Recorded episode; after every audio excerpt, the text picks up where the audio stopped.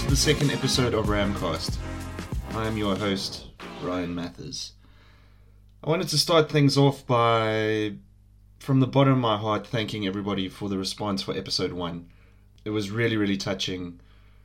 A lot of people reached out to me, sent personal messages, congratulating me on just getting the thing off the ground, and uh, also came to see me in person. Was like, you know, pat in the back, good job, buddy didn't know you had it in you. Always thought you were a Duis. no, I'm joking, but it was that kind of thing, and it was uh, it was really fantastic. And I'm one of those people as well that doesn't take compliments very well. I I, I struggle with them, so you know people say nice things to me, and nothing good comes out of my mouth. It just like you know, oh potato, and that's it. So thank you everybody. But naturally, there were some uh, criticisms as well. Um, it's only natural and uh, my favorite one came from one of my good, good, good mates, old mates of mine, the old salty sea dog, my ginger brother from another mother, Captain Stuart Lawson, and his criticism was that I did not use the word penis once in the first episode of my podcast. And Stuart, I am deeply sorry that I did not use the word penis. I apologize, and as penance for my crime, I will now list as many synonyms for the word penis that I can. We shall begin. Penis, dick, cock, willy, pee-pee, wee-wee, snake, todger, prick, tool, member, winky, one-eyed monster, meat and two veg, knob, sausage, trouser snake, bell end, meat puppet, parsnip, pork sword, and finally Tallywhacker. Stuart, I hope that that uh, will do, buddy. I hope that that will do.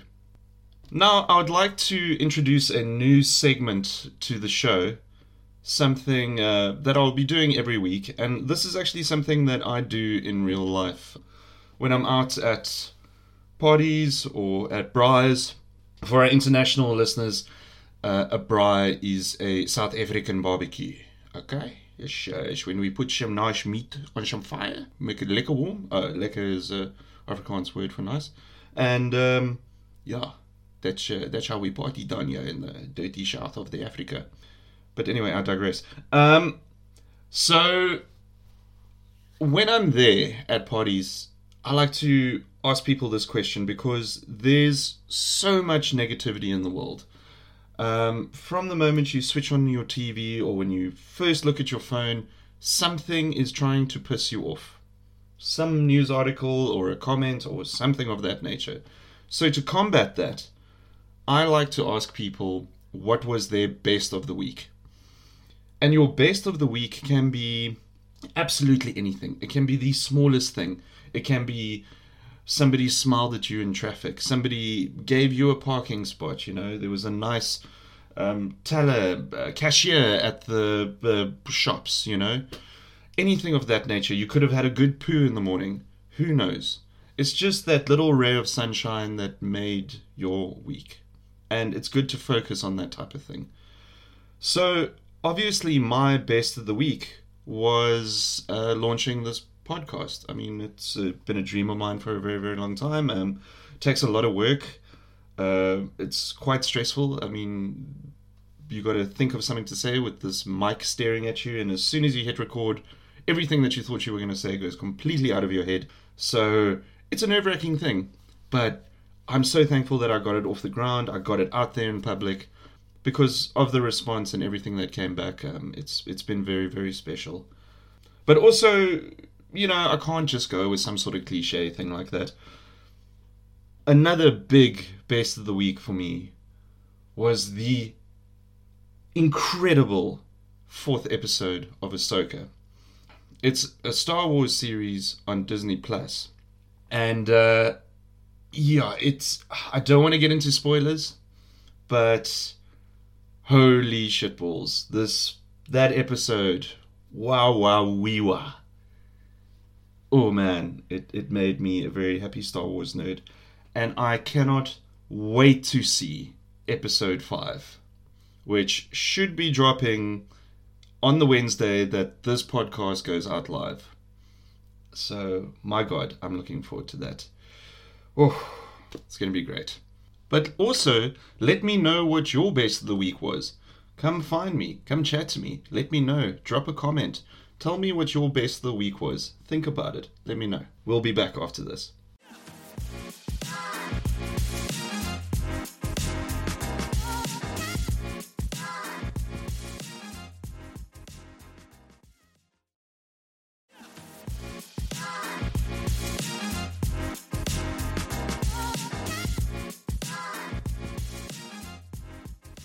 And welcome back to Ramcast, episode 2. The show where everything's made up and the points don't matter. I really hope that is not copyrighted. anyway, moving swiftly along. For the second half of the show, we're going to be focusing on another new segment. And this one is something that I'd like to bring up again in future episodes, but on different topics. So the segment is top five. So later on, we can look at top five sci fi films, top five animated films, top five Brad Pitt films. Who knows? Can be whatever you want it to be. For this week's top five, we're going to keep it very, very, very simple. And we're just going to look at my top five films of all time. My absolute favorite films of all time. My Mount Rushmore of movies let's get started. At number five, we have The Motorcycle Diaries, directed by Walter Salles, starring Gael Garcia Bernal, Rodrigo de la Serna, and it was released in 2004. The Motorcycle Diaries is the story of Ernesto Guevara, who would later on become known as Ernesto Che Guevara in the Cuban Revolution. But we're not going to focus on the politics of it. We, you know, whatever your feelings are towards the man, we're not going to look into that now. We're going to put that in a nice little basket down here, and we're just going to keep it there. We're going to focus solely on the film. And the film is a road trip movie, coming of age story about these two mates who are young and in search of adventure and excitement, and they decide to set off on this cross country motorbike journey uh, through South America on this old leaky Norton motorcycle and how their perspectives change over the, the course of the film. Um, you you start off with Ernesto, you know, writing in his diaries about love and he needs to go see uh, this long lost girlfriend and bring her a puppy and it's writing her poetry or reciting poetry to her, and how the man changes from that and seeing the poverty and the strife of the people in the rural communities, what that does to him, and the person that he becomes at the end of the journey. It's really a fascinating look at how travel and when you get outside of your own comfort zone or outside of your own creative reality and you actually go out into the world, how the world influences you and how it can change you into becoming another person, um, which I found fascinating at the age that I saw it at because um, I saw the Motorcycle Diaries in my first year of film school. And, uh, you know, obviously I was at a liberal arts film school. So the idea of Che Guevara, the man, was very appealing to me. And his story and the iconography of his image and just the whole kind of mythos that was built around him, I found very interesting.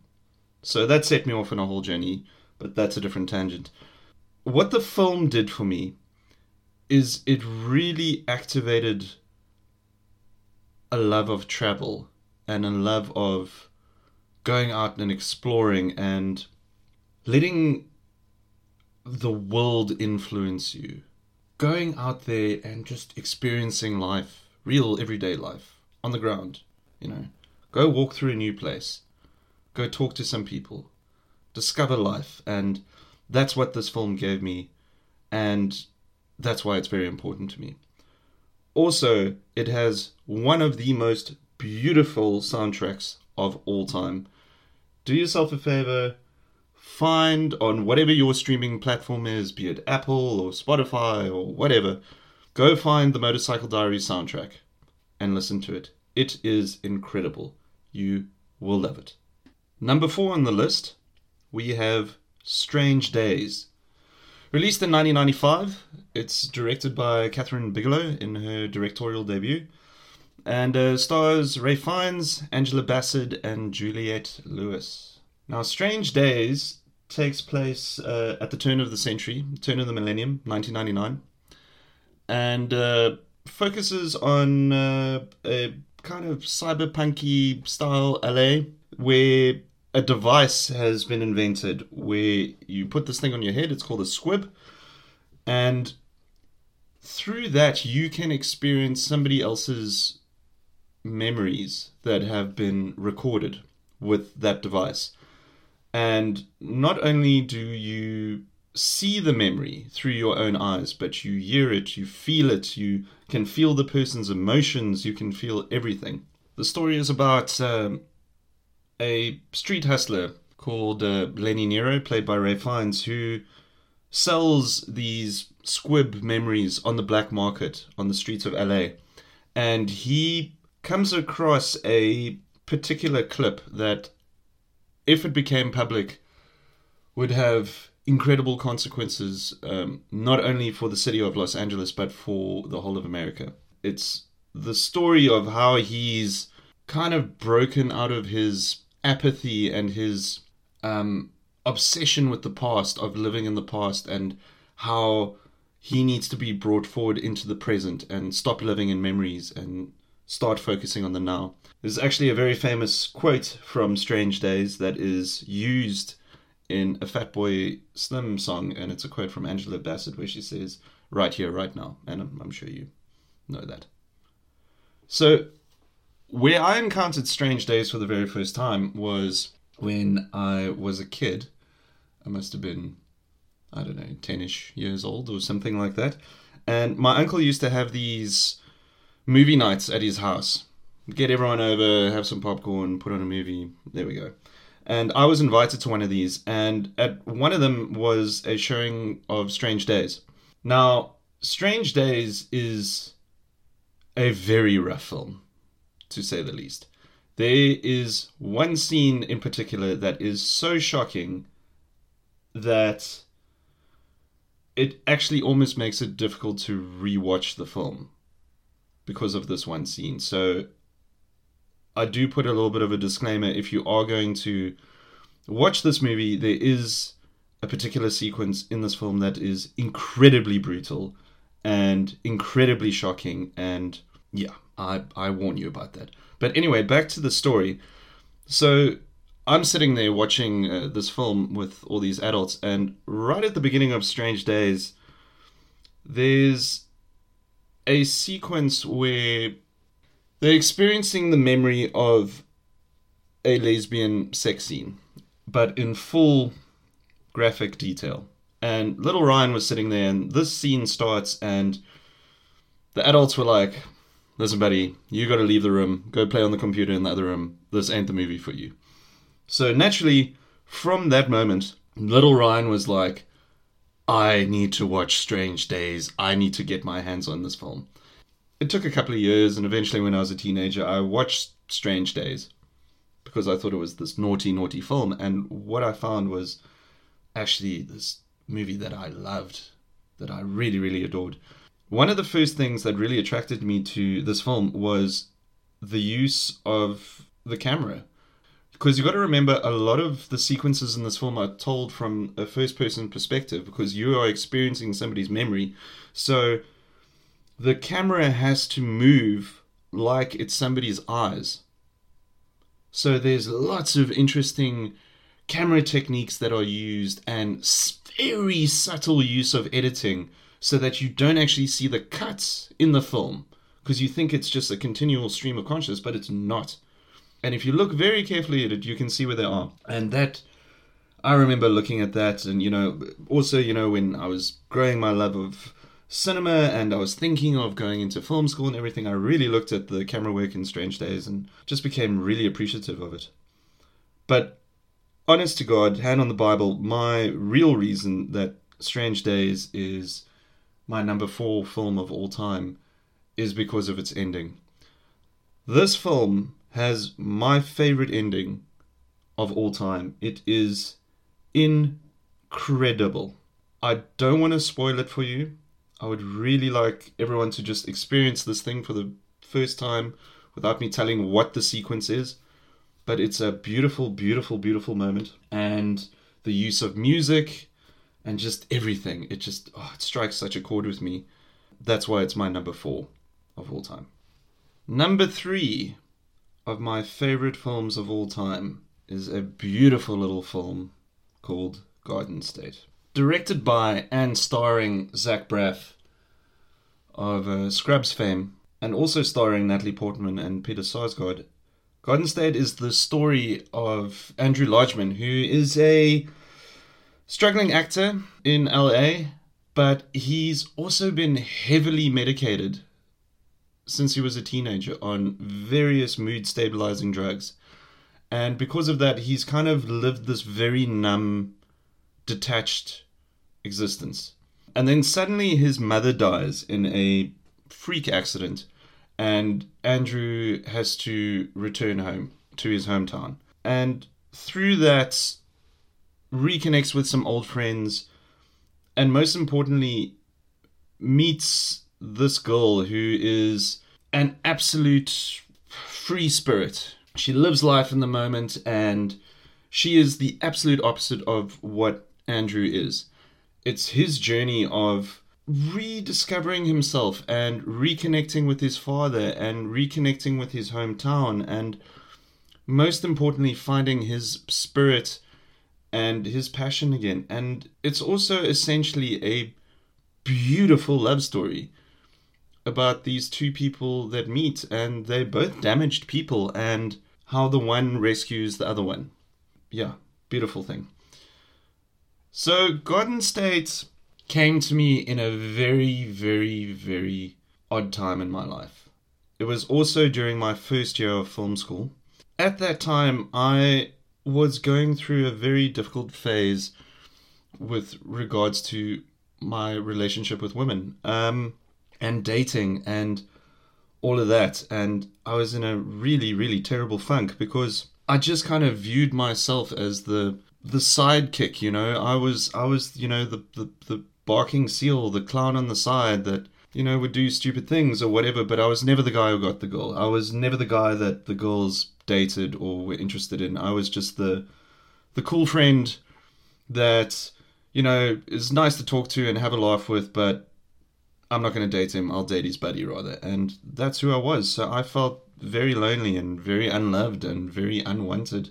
Was incredibly jaded about the whole thing, to be perfectly honest. One day I go through to the uh, Cinema Nouveau at V&A Waterfront because I was trying to be a very snobbish, you know, film student, and I would go to Cinema Nouveau and watch art cinema and what have you. And I go through there and I see this little film called Garden State, which I'd read about in the paper. It was, to quote to quote clerks, it's beautiful, man, and it really touched me, and it gave me hope that you know that maybe there is somebody out there for you. Maybe you just gotta open your eyes and just wait, and lightning will strike, and you never know. You know, you can be the oddball, and somebody will love you, and that's what this film taught me. And it's a beautiful film. It's got an incredible soundtrack. I think almost everybody knows about the Garden State soundtrack, but it's it's really quite something and it's got its flaws. It's got some incredible continuity errors, but it's really got its heart this on its sleeve, and I adore it. So yeah, Garden State at number three. Number two on the list, we have one of the most misunderstood films of all time, and it is Fight Club. Released in 1999, directed by David Fincher, based on the book by Chuck Palahniuk. starring uh, Brad Pitt, Edward Norton, Helena Bonham Carter. I'm sure most people have seen Fight Club, so they know what it's about, but I'll recap it anyway. Um, it's the story of a nameless narrator, played by Edward Norton, who is a chronic insomniac. And he is trying to find a way to cure his insomnia. He stumbles upon the cure in therapy groups. And also, I should mention that these groups are for chronic illnesses. And obviously, he doesn't have these illnesses. So then he encounters this other woman named Marla, who he also recognizes does not have these illnesses, but is going to these groups and it fucks up his world and he can't sleep. He then encounters a man named Tyler Durden on a plane. From there, well, you gotta watch the film. Fight Club. Goodness gracious me. Where do we start? I first saw Fight Club when I was in high school. And I completely misinterpreted it. Fight Club, if you really look at it, is a film about masculinity and about how men view themselves. It actually has a lot of ties to the new Barbie movie that just came out, which everyone thinks is man hating, but it's actually not. It's men affirming. I would put that out there.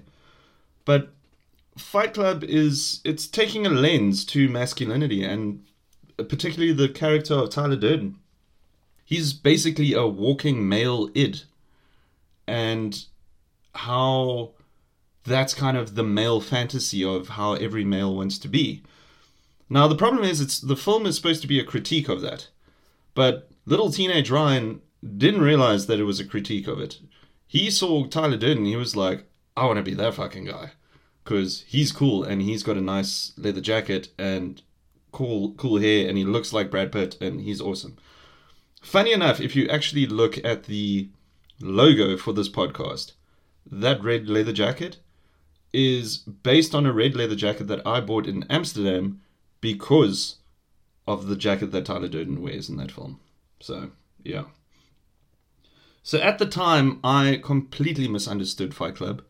It took a good couple of years of me really analyzing the film and really looking at it and seeing what that film was really about. And also, you know, getting hold of the book and analyzing the book and seeing what it had to say. And it was once you get past the I want to be the cool guy and you start seeing what it's really about because you can it's easy to misinterpret Fight Club as mainly an attack on consumerism because of the rhetoric that Tyler Durden says. But dig a little deeper and yeah, you'll be interested what you find in this film. So that's why, I mean, why is it number two? It's an incredibly intelligent film that is directed to within an inch of its life by David Fincher. It's batshit crazy. It's very funny. I mean, spoilers, if when a film ends with a split second flash of a cock on screen, you know that you know it's something special. And the character of Tyler Durden was something special for me, and that's why it's number two. And finally, we've made it to the top of the mountain, the granddaddy, the number one of all time. I'm sure a lot of people know what this is Train Spotting. Directed by Danny Boyle, based on the book by Irvine Welsh, and starring Ewan McGregor, Jonny Lee Miller, Robert Carlyle, Ewen Bremner, and Kelly MacDonald. Trainspotting is the story of Mark Renton, who is a drug addict in Edinburgh, Scotland. He's a heroin addict. And he has basically given up on life.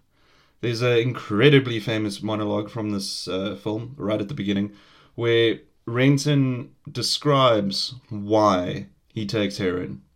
And it's because of his disdain for society and what is considered modern normal life. He is a complete alien to that. He doesn't understand it.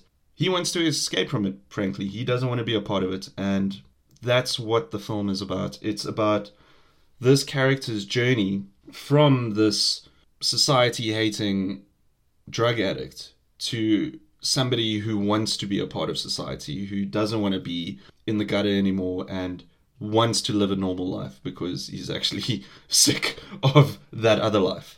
I first saw Train Spotting when I was a teenager.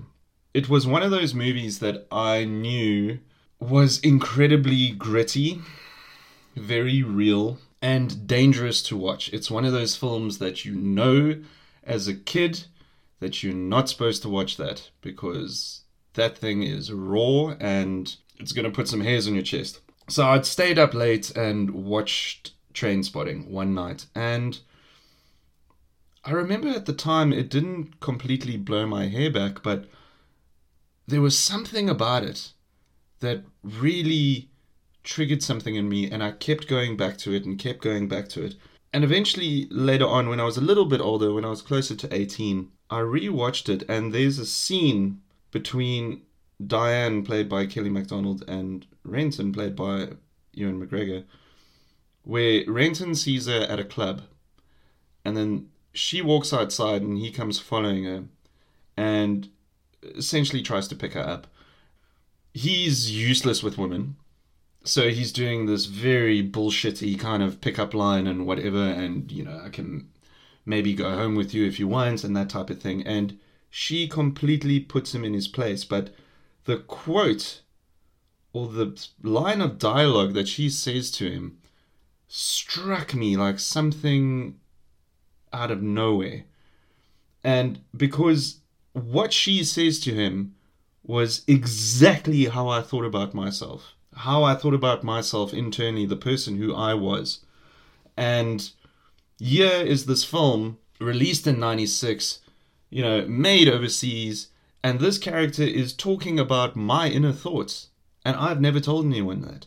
And that's when I had an incredible personal connection with this film, and especially with the character of Renton. I mean, going forward, started shaving my head, wearing skinny jeans because of the character Renton. But most important about the character is I loved the intelligence of the character. Renton for me was a kind of a benchmark of intelligence that I wanted to get to. And this was more because of the book when I went and read the book. Because in the book, there's a wonderful segment of where Renton gets sent to a psychologist. And during the session, he actually psychoanalyzes himself for the psychologist so that the psychologist doesn't have to do anything and starts throwing out, you know, like Freudian psychoanalysis and Jungian psychology and all these other bits and bobs and completely blows this psychologist away because of his intelligence. But meanwhile, he's this, you know, from the gutter heroin addict. I remember reading that and thinking, I have no idea what this man is talking about on these pages. But I want to understand this one day and I want to be able to do this kind of thing and think this kind of way. Be so book smart that I can match this. And that was my uh, my history with Trainspotting. And it's only my love of that film has only grown, especially because Train Spotting was very much part of that zeitgeist of mid 90s Britpop. Oasis was taking over the world. Everybody was kind of done with grunge and just wanted to go out and and just wanted to go out and party at raves and pop some E's and just go crazy and enjoy life. Train Spotting, the film has this kind of youthful energy running underneath it, this 90s Britpop zeitgeisty thing. And that energy I got really attracted to, and it, it's also, I mean, one of the most quotable films of all time. You know, I haven't felt that good since Archie Gemmill scored against Holland in 1978. Has got to be one of my all-time top favorites.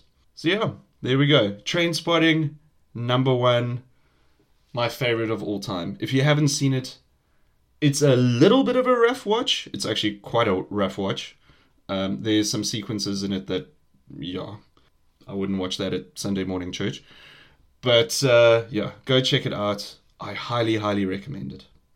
And that is it for the top five films of all time and for Ramcast episode 2. I thank you all for joining me. Come find me on the socials on Instagram. It's the best place in town. You can find me at Uncle Ram Z A U N C L E R A M Z A. Also, dudes, please note that this podcast is available on all major streaming platforms. So, wherever you normally listen to your podcast, be it Spotify, Apple, Google Podcasts, you can find Ramcast there.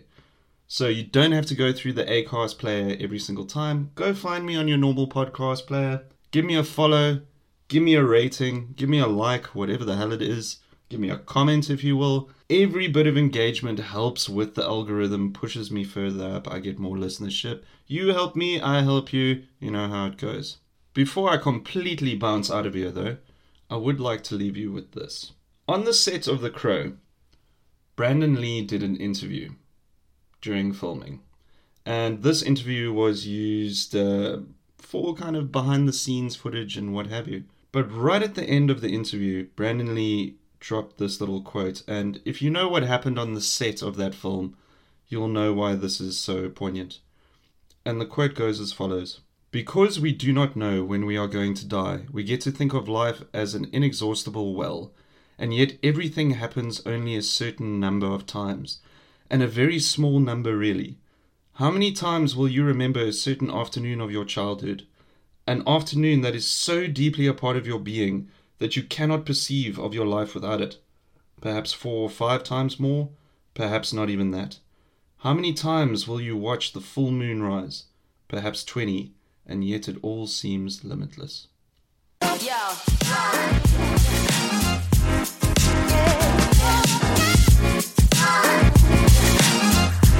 Wanna hear you go.